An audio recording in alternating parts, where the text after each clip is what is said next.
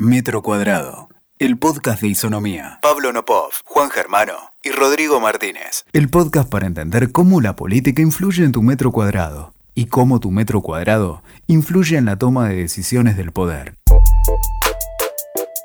Hola, ¿cómo estás? Este es un nuevo podcast de Isonomía. Soy Juan Germano y estamos acá con Pablo Nopov. Y hoy queremos hablar sobre la necesidad que tienen los liderazgos modernos de expandirse, de salir de su zona de confort. Porque hay como, diría, un tweet fijado, ¿no? ese primer tweet que uno siempre lee. Y en casi todas las elecciones que uno mira, encontramos siempre lo mismo, esta idea de parece que nadie puede ganar hoy. Y este, esta idea surge porque la verdad es que la oferta electoral, mejor dicho, la demanda social, ha cambiado mucho y, vive en constante cambio y muchas veces no, llegamos nosotros mismos a entender ese cambio. ¿Por qué? Porque los, los votantes únicos, los votantes monocolores, dejaron de existir. Hoy diría, y somos poliedros, ¿no? Una, definición difícil, pero es claro que uno en, el posicionamiento ideológico eh, absoluto y relativo que uno tiene, cambia constantemente o puede encontrarse diversos colores dentro de una misma, votante. Uno puede ser de derecha en temas vinculados a la seguridad, o puede, o puede ser más, entre muchas comillas, de izquierda cuando uno piensa el rol que tiene que tener el Estado en determinadas este, eh, políticas públicas o funciones. Lo que de alguna manera empieza a pasar es que mm, el patrón es que no hay patrón. Entonces en distritos donde siempre ganó alguien, dejó de ganar en las familias que siempre votaban en determinado partido, dejó de pasar. Y lo que empieza a suceder es algo que es difícil de entender, porque es difícil de predecir. Y entonces lo que otorga es la necesidad de repensar y en este caso de expandirse, bajo un concepto central, que es que la expansión genera incomodidad, pero que esa incomodidad es imprescindible en esta, en esta ciudadanía que, como decía Juan, está cambiando y ha cambiado. Y sí, porque la, la diversidad que presenta esa, demanda social, cambiante, que no es más mono, de un solo color, este, automáticamente obliga a la oferta a repensarse, ¿no? A, cambiar la oferta política, a repensarse constantemente como líderes.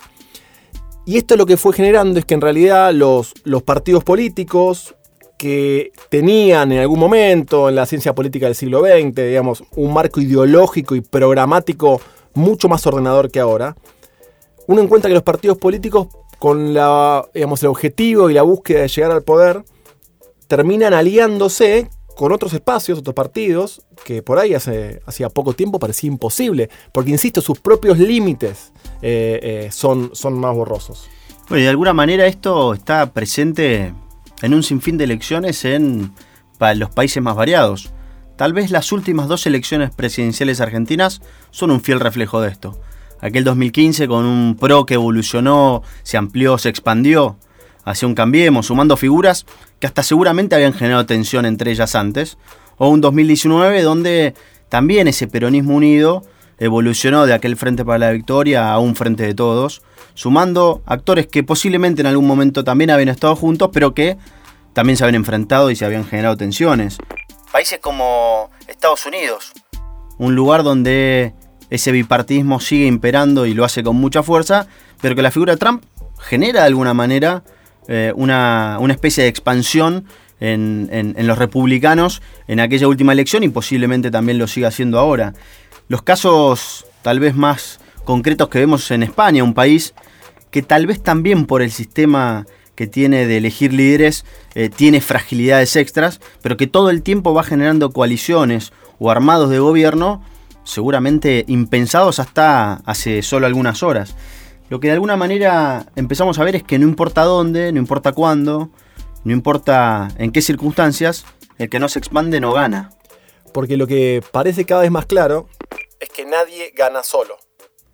Los votantes propios, por más ruidosos que sean, por más fieles que sean, este, por más movilizaciones y, muestras en redes sociales que puedan hacer, parece que no son suficientes. Entonces, evidentemente, en estas democracias modernas son los, liderazgos que se permiten mutar, que se permiten expandirse, ampliarse, los que, por un lado, incomodan a los propios, incomodan a los votantes más duros, más, más convencidos, pero también le permite la, posibilidad de expandirse eh, y acercarse a un votante que por ahí en otro esquema eh, no lo hubiese elegido. Y esto es tan potente que le va a pasar a las mismas coaliciones de una elección a otra. Dicho otro modo, evolucionar y ser gobierno no te saca la responsabilidad de volver a intentar evolucionar en la siguiente elección y volver a tensionar con el electorado propio. Porque de alguna manera lo que estamos intentando decir es que el que evoluciona más es el que tensiona más, es el que genera más tensión, pero también el que logra ganar más eh, electores nuevos. Y en, última instancia, la única manera de ganar elecciones en este tipo de, democracias empieza a ser con esta lógica de expansión necesaria, de líderes que se animan a ir un poco más allá de lo que fueron históricamente sus límites, eh, para intentar responder a una sociedad que de alguna manera se siente menos representada y con menos ganas de ser interpelada. Y en el fondo, y para ir cerrando, en realidad el que gana, el que termina ganando, es el que se anima a evolucionar más, entendiendo la dinámica propia de cada elección, pero es esa evolución la que también genera mucha incomodidad. Entonces, el que más incomoda termina siendo el que más crece. Pero claro, y acá está la trampa de todo esto, y por eso es muy necesario entender los momentos para hacer cada cosa. Es que Muchas veces, y como Pablo decía, esta idea de que pueden cambiar las necesidades y las evoluciones elección tras elección, cuando uno eh, se encuentra ante este desafío, a esta necesidad de expandirse, de tensionar, de incomodar para ganar una elección, no necesariamente a partir de eso es eh, el eje que también le permite gobernar. Es decir, para ganar hace falta una cosa, pero muchas veces para gobernar una completamente distinta. Para cerrar, digo, entender el mundo actual implica entender estas cosas nuevas y entender que el que no se incomoda no crece, el que no crece no gana, el que no gana no gobierna y el que no entiende todo esto o el que se pelea con esto es básicamente pelearse con las cosas que hoy suceden y creo no van a dejar de pasar. Muchas gracias y como ya saben, nos encanta seguir hablando, discutiendo y si quieren podemos seguir esta y otras conversaciones nos pueden encontrar en Twitter en arroba isonomía ok y también en Instagram arroba isonomía ok. Hasta la próxima. Escuchaste Metro Cuadrado, el podcast de Isonomía, con Pablo Nopov, Juan Germano y Rodrigo Martínez. WeToker. Sumamos las partes.